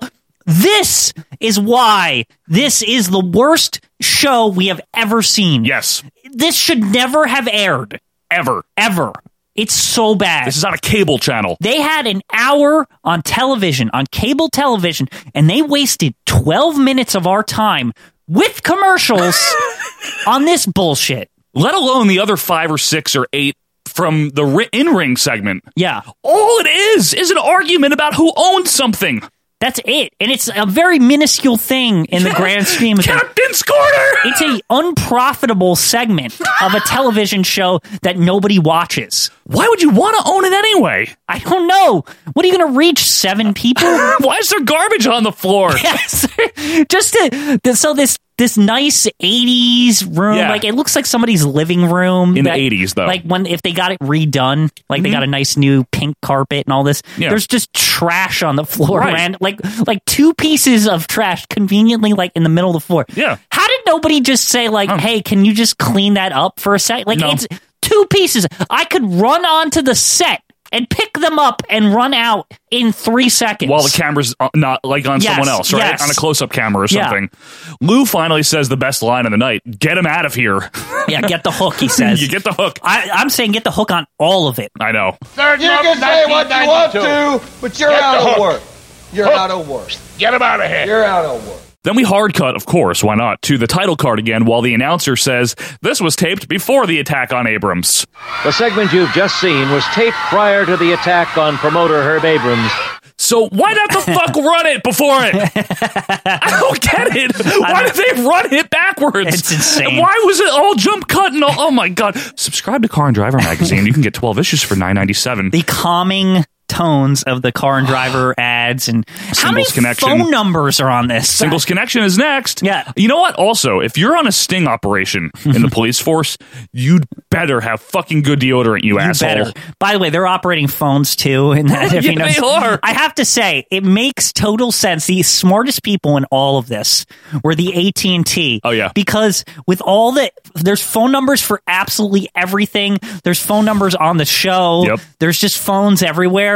AT and T is really the number one profiteer of UWF. Clearly, Absolutely. yeah. You know what, Quinn? Why don't you call the UWF power line and you can talk to Paul Orndorff and Colonel De Beers? No, Okay. I never want to talk to Colonel De Beers. I, the only reason Sucks. I'd want to talk to Paul Orndorff is to ask him about his arm. That's the only thing. All right. Well, why don't you buy the uh, UWF merchandise such as night shirts and golf shirts and cocaine? Oh, yes, I, I was like kind of stunned that cocaine wasn't like at the bottom of the list. I know. It might have been actually. I'm not Yeah. sure. Quinn, why don't you run down the current UWF ratings, please? Okay, so first of all, I have to say this about these ratings. They just say TV champion Steve Williams. Is there not a world champ? There's just a television champion. That's it. I guess so. Okay, well, here's the ratings. Steve Williams, obviously the champion. Sure. The number one contender, Steve Wild Thing Ray, another Steve. So they're going to have a Steve versus Steve match clearly next. Number two, Paul Orndorff. Number three, Bob Orton Of course. in 1991. Why not? Number four, Brian Blair. oh, oh, He was horrible. Yes. His sleeper's going to win him the TV title. Well, it's just the TV title. Still. Now, Terry Gordy. Okay. How? How is he? I don't didn't even- know. He's there. Well, he was the executioner after this, right? In yeah, WWF. but like five years after this. I didn't- we didn't even show him on this. No. that's weird. Okay, now on to page two, number six, Colonel De Beers. Ew. He should be number hundred. Shouldn't even be here. Yeah. Number seven, Ivan Koloff. Why? I didn't know he wasn't retired by this point. Sad. Number eight, Jim the Animal, not Anvil. This is like where we get into creator wrestler the- the- territory. The, claws are coming. Number nine, the Fire Cat. Who? No. And number ten, the Dynam. No, sorry, not the Dynamite Kid. Dynamite David Perry. Who? What a threatening name. Who? I am, I'm David Perry. I don't know. Also, official is spelled wrong. Yeah, a fickle. O It F is. F I C A L It at the is. top of the screen in big letters. You're right. Bigger than all the names. So let's go to a backstage interview finally uh, with a dork that says, This is Frankie. This is Frankie backstage. No last name, just Hi, Frankie. This is Frankie. He's with I because this show just needed this. Luna, Luna, Vachon. But not the Luna we know She's- and love. She, her hair. She looks sixty. Why Like, does she okay, look so no, old? Her hair, right? Yes, Remember Bonnie Brownstone or whatever? Blackstone. Blackstone. Why do you always say that? Sorry, Bonnie Blackstone, right? Remember her? Yes. It's like a longer, bigger, puffier version of Bonnie's hair from the clip that's on our boards. It is. Yeah. You're right. And she's with a very strange team that looks really stupid called the Blackhearts. And then she's just saying like Luna shit like, God is an astronaut. First of all, God is an astronaut. She's just saying Like stuff. just like no context to any of it too. It's just she's just saying things to get a rise out of like anybody who, you know, believes something Yeah. or that they care about. Right. It's really just stupid. It's really stupid. So after her whole like soliloquy here, Frankie is just like, but what do you mean? Tell me exactly what do you mean? Uh, Then we get a commercial for Crazy Calls. Oh, this is great. Is the believe it or not, George isn't at home now. Yeah. Like if you want this for yourself, Yeah. you buy this stuff and it's like weird answering machine messages basically. Yes, it's it, it literally is that thing. Believe it or not, Yeah. George is not home. but like all these other these weird ass ones, Joe, you're gonna have to like Oh, put a it'll be clip of heard. that in because It has the to be ones heard. that they play are insane. they really are. They're really insane. You know that I'm at the fiesta. I will call when I take a siesta. So when you hear the beep, then you basta. How could I call if you don't leave your name? Give the gift of gab to your answering machine with Crazy Calls, the new generation. By the way, no CODs, flashes on the screen oh, in this big case. time. They- They're really upset about the COD. no COD. series. Don't. Just Just don't. But I do have a very important question. Are you getting all the golf you want? I don't know. They might have to ask that guy and build in the arena in the back of his. Because if you're not, why don't you get Golf Week magazine? You can get four free issues. Who gives away a month's worth of issues? I I mean, I'm assuming it's weekly. And not only that, you can find out about college golf. Who watches col- college golf? you want to watch me at the, the local course? Because you can. I, I wonder if I'm covered Tamarack? in golf. Yeah, c- golf weekly or whatever the hell this is. Michael Quinn scored 120. why don't you also buy the uh, Beach Brawl book Yeah, while you're at again, Mm-hmm. it? again. Also, get that VHS cassette. All right, next week. It sounds like a better show. You get Steve, Maybe. Wi- Steve Williams. Great. Steve Ray. And I swear the announcer says this. Yeah. Unfortunately, another match involving Mr. Red. Even the announcer's like, this guy sucks. Come on. And unfortunately, another match involving Mr. Red. and the return of Dangerous Dan Spivey, Lives are going to be in Danny Spivey's hands. but most of all, Herb Abrams will have information about the possible arrival of the Ultimate Warrior. And Herb Abrams will have information of the possible arrival to the UWF of the Ultimate Warrior. you know all this is is the dirt sheets they had probably said after SummerSlam. Yeah. I, well, we'd have to ask Conrad about this because he reads the Observer. Oh, right, yeah. But I, I'm assuming the dirt sheet said, you know, the Warrior had the dispute with Vince, so Herb's like, I'm going to get the Ultimate Warrior. He just says it. Like, he, they, there's no like, he probably never even spoke to him Ah, ever. In 1991, it, the Ultimate Warrior left the WWF. What say you? Chat me up about what happened there. so anyway, that's the show. But of course, don't forget to go to the Rumble at the St. Michael's Academy. Only the UWF could end with more ads before they say goodbye. Exactly. Yeah. And a new ad. Buy Bruno's book. Yeah, Bruno's book. Great. Oh my goodness. Well, Get it in Bruno's yard. Yeah. I'm surprised Larry Zabisco didn't ride Bruno's coattails Oh to this man! place. Well, luckily he had a job. yeah, he actually had at a this real point in job. time, so. So why is Bruno like so high and mighty? Like, I don't like Vince. Yeah, Herb Abrams is much more stand up. that guy, as bad as Vince McMahon was at certain points in his life, yes, this is a man that is legitimately crazy, absolutely, and out of his freaking mind. This was embarrassing. Well, that was UWF Fury Hour number 45. Thank you, Brian J. Rochester. We are never doing UWF again. UWF Banned. officially. I can't do this again. This has to be the first show, the first promotion we have banned. It is. And you know what? The only way I'll do it is if it becomes a Patreon tier. Yeah. It'll be a Patreon If- okay, reward. if- I will say this: if we make it to some like amount on Yeah. Patreon, Maybe we'll do maybe this. we'll do all the UWFs. I'll or do the something. pay per views. Yeah, I don't. I'll do Beach Brawl. Yeah. but well, I'm not doing it for free. But folks, we appreciate you tuning in each and every week to listen to us romp about the world of retro wrestling. Believe it or not, next week, December fourth, is our season six finale, episode number sixty. Wow, be an action packed two hour plus special. Some great topics. We will conclude our foundational series. Mm-hmm. We'll have a very interesting Rushmore and Death Valley, and if all works out. Maybe we'll get something in the mail to review. And also, fortunately, Yes. there won't be any Mr. Red on it. Thank the Lord. No Mr. Ed. But folks, thank you so much for everything. If you want, check us out on Twitter at OVP Podcast. Join the Facebook group if you haven't yet. And of course, you can go to patreon.com slash OVP Podcast if you want to donate. Have a good rest of your day, though, and have a good rest of your week. Have a good rest of November. We will see you next month, Monday, December 4th, for episode number 60. See ya. Are you getting all the golf you want? You want more? More than TV? More than magazines? Sounds like you're ready for Golf Week. Golf Week gives you more golf news than any publication in the world. More on the pros, more tours, with more scores, more stats, more stories. Call Golf Week now to start your four free issues. Just call the number you see on your screen right now. Call now for more amateur golf, national, regional, local, more college golf. Call now to start with four free issues. If you don't want any more, just cancel and pay nothing. Or take another 22. Will you stop?